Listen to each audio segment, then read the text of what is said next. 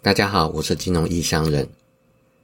台北时间昨天凌晨，辉达 （NVIDIA） 就是做显卡那间公司，它发布了第一季财报，还有超狂的第二季财测，一口气超越了 Intel，成为全球晶片龙头，也让辉达的股价在盘后一口气涨了二十三个 percent，带动美股收敛跌势，跟着带动台指期夜盘的尾盘。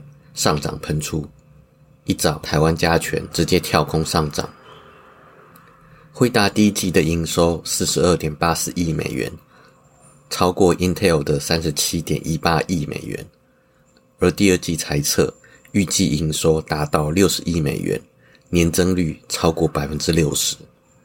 这个离谱的数字反映出深层式 AI 需求的暴涨，而这种涨幅也反映出。台湾加权指数跟台积电，还有辉达、纳斯达克指数之间的高度联动，而辉达这种美国市值第四大的股票，也能有盘后直接喷出二十三个 percent 这种类似小型股的表现，也是离谱到不行。虽然说美股时常出现标股，但第四大全指股也能标，就很令人瞠目结舌。之前特斯拉。曾经是第七、第八大全职股，还因为 Elon Musk 做出一堆让人摸不着头绪的事，而股价跟着上冲下洗，这已经很扯了。现在第四大的辉达也这样玩，代表了美股没有最狂，只有更狂。接下来进入今天的主题，今天是要讲《漫步华尔街》里面有关技术分析跟基本面分析比较深入的部分。技术分析的第一个原则是，所有的资讯全部都已经反映在价格之上了，不需要研究产业、公司经营状况等等的基本面资讯，这些资讯他们觉得没有用。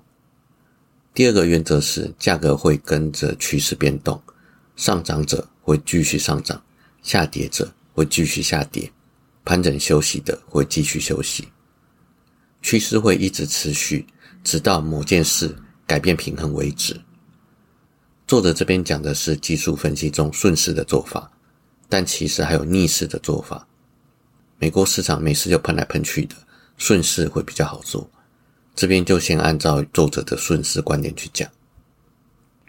技术分析最先要找的是趋势，例如把一段明显上升线图当中的高点画一条线，低点画另外一条线，两条线之间包含了这段时间所有的。大部分的价格，那这两条线的空间就称之为上升通道。价格一直沿着趋势上涨，直到某个价位涨不上去，那个价位就是压力区。然后价格有可能稍微震荡，之后反转向下，这个时候线图就会呈现头肩顶或者是 N 头等等的头部形态。但这不是百分之百一定会发生反转向下。有的时候会下跌一小段，然后又反转上涨，而且涨超过前面的头部最高点，这个时候技术分析就不准确了。而跟头部形态相反的底部相关形态，还有 W 底跟 V 转等等。从操作手法来看，技术分析倾向短线交易，是在讯号有利的时候买进，不利的时候卖出。跟长期持有的概念相违背。至于为什么线图会有效，许多技术分析师坦诚不知道为什么，只知道历史就是会重演。作者认为，技术分析得以运作有三种可能的解释：一、群众心理的本能使得趋势一直持续下去，投资人看到热门股高涨就想加入抬轿。每一次的上涨就会刺激投资人期待有更高的价格。二、公司基本面资讯取得并不对等，公司内部人员总是比外部人员早一些时间取得利多或者是利空的资讯，等散播到公司外部的时候，就已经先涨或跌一段了，甚至是准备反向下跌或上涨了。三，投资人通常在一开始都对新资讯反应不足，然后再慢慢回应调整。这样一来，价格动能才会延续一段时间。技术分析还有一样特色，就是所谓的支撑压力区。如果一张股票在一个价位有许多人买卖，由下往上碰到这个价位，就叫做压力，有强大阻碍价格上涨的力道。若是由上往下碰到这个价位，就叫做支撑，有强大阻止价格下跌的力道。但万一价格往上突破压力区，则原本的压力区就会转变成支撑，阻止价格往下跌破。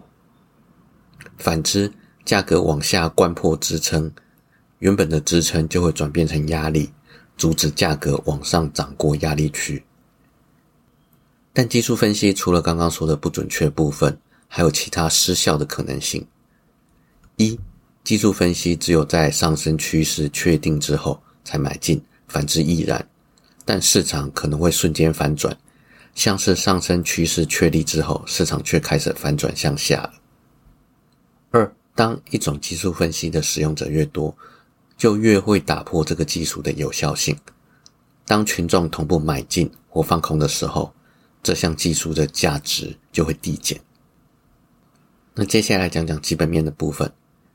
基本面分析跟技术分析最根本上的不同就是，技术分析关心价格，而基本面分析关心个股的真正内涵价值。他们尽量不受到群众心理的影响，试图在股市价格跟真实价值之间做出明确的判断。基本面分析师最重要的工作就是在预估公司未来的盈余还有股利。他们认为股票每一股的价值来自于投资人可以获得的现金流，还有未来现金流的贴现。所以，分析师必须预估公司营收、营运成本。折旧、税率以及资本需求的收支，作者也狠狠酸了证券分析师一下。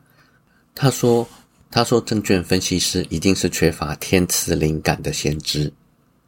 为了弥补欠缺的灵感，分析师只得苦心研究公司过去的记录、损益表、资产负债表等等，还得亲自拜访公司，评估管理人员的阵容。”从中找出还没有反映到股价的影响因素。基本面分析师会利用四个要素来估算股票的合理价值：一、预期股利成长率。从这个方式去推估股价，容易陷入过度乐观，因为成长不可能永远持续，预测也不可能永远正确。除了不能长久维持高成长率以外，还要考虑企业倒闭的可能性。二、预期股利，既然股利成长率都拿来估算了，股利当然也是重要的预期因素。他们的假设之一就是理性的投资人会优先买进股利跟成长率比较高的公司股票，并付出比较高的价格来买进。三、风险程度，他们认为理性投资人会愿意为风险较低的个股付出较高的股价。第四个，市场利率。股市并不是唯一的投资管道，放在银行或债券收利息也是其他的方式。如果利率够高，利息可以代替股票提供稳定的高获利收入。像是一九八零年代初期，信用良好的公司债券利息就有十五个 percent。你没有听错，十五个 percent。当时股市的预期报酬率完全比不上，所以大量资金从股市跑进债市，导致股市大跌。当股价跌得够低的时候，才有投资人进场，帮助股价回稳。他们认为理性投资人，在利率越低的时候，愿意付出越高的价格来买股票。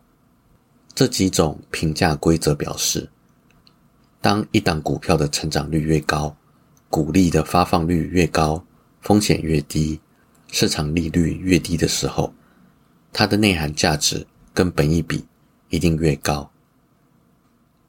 这些规则其实很实用，但使用之前需要注意三件事：一、预测未来盈余跟股利是很困难的事，光是要保持客观就很困难了，因为人们不是过度乐观，就是极度悲观。像是二零零八年金融风暴之后，人们对未来的预估都相当保守；而在一九九零年代末期科技股泡沫，那个时候的投资人则是过度乐观，相信高成长的时代已经来临。但无论你用什么公式来预测未来，总是会有无法确定的假设因素。二不明确的资料算不出精确的数字。作者在书中指出，有时候投资人会调整高成长的年数或其他数据，用来符合自己股价高成长的预期，这就是不够客观。作者还认为，要算出股票内涵价值几乎不可能，因为基本上股价本身就有不确定性，即使是万能的上帝，恐怕也不知道合理的个股本益比是多少。三母鹅成长不代表公鹅也会成长。作者在内文的叙述是说，市场为了高成长率而额外付出的代价，会随着市场评价不同而有重大的差异。例如，一九八零年代末期跟一九九零年代的初期，这个时候的市场高成长股只比一般个股贵一点点而已。但是在两千年科技股泡沫化之前，纳斯达克指数里面的成长股，它的本益比都高达三位数。从实际的层面来看，用任何单一年份的评价数字当指标都很危险。但是如果把目前成长股的评价跟往年的数字来做个比较的话，就可以得知市场在哪些时期出现过度狂热的迹象。虽然基本面分析看起来很科学又很可靠。但是还有三个有可能会失效的原因：一、资讯跟分析可能会不正确。资料当然要正确才有意义，但有时候取得的资讯不精确，或者有人刻意放假消息误导市场，这就需要花时间去过滤了。就算取得正确资料之后的分析不正确，也会让分析出的评价严重偏离现实。二。分析师对价值的估算不当，这就不用多说了。人本来就是会出错的动物。三，股价可能始终没有反映出估算的价值。有时候就算资讯正确，价值评估正确，买进的股票仍然有可能下跌。现在评价很高的股票，再过几个月，也有可能因为股利等因素不如预期，而被调降预测价格。最后蒙受损失。从这三点来看，基本面分析也不算是完全可靠的投资方法。不过，作者又提出了稳健投资三原则。这三个原则至少有一部分是基于基本面分析的。第一个原则，只买未来五年以上盈余成长率高于平均值的公司，这可以过滤掉一些预期获利比较不稳。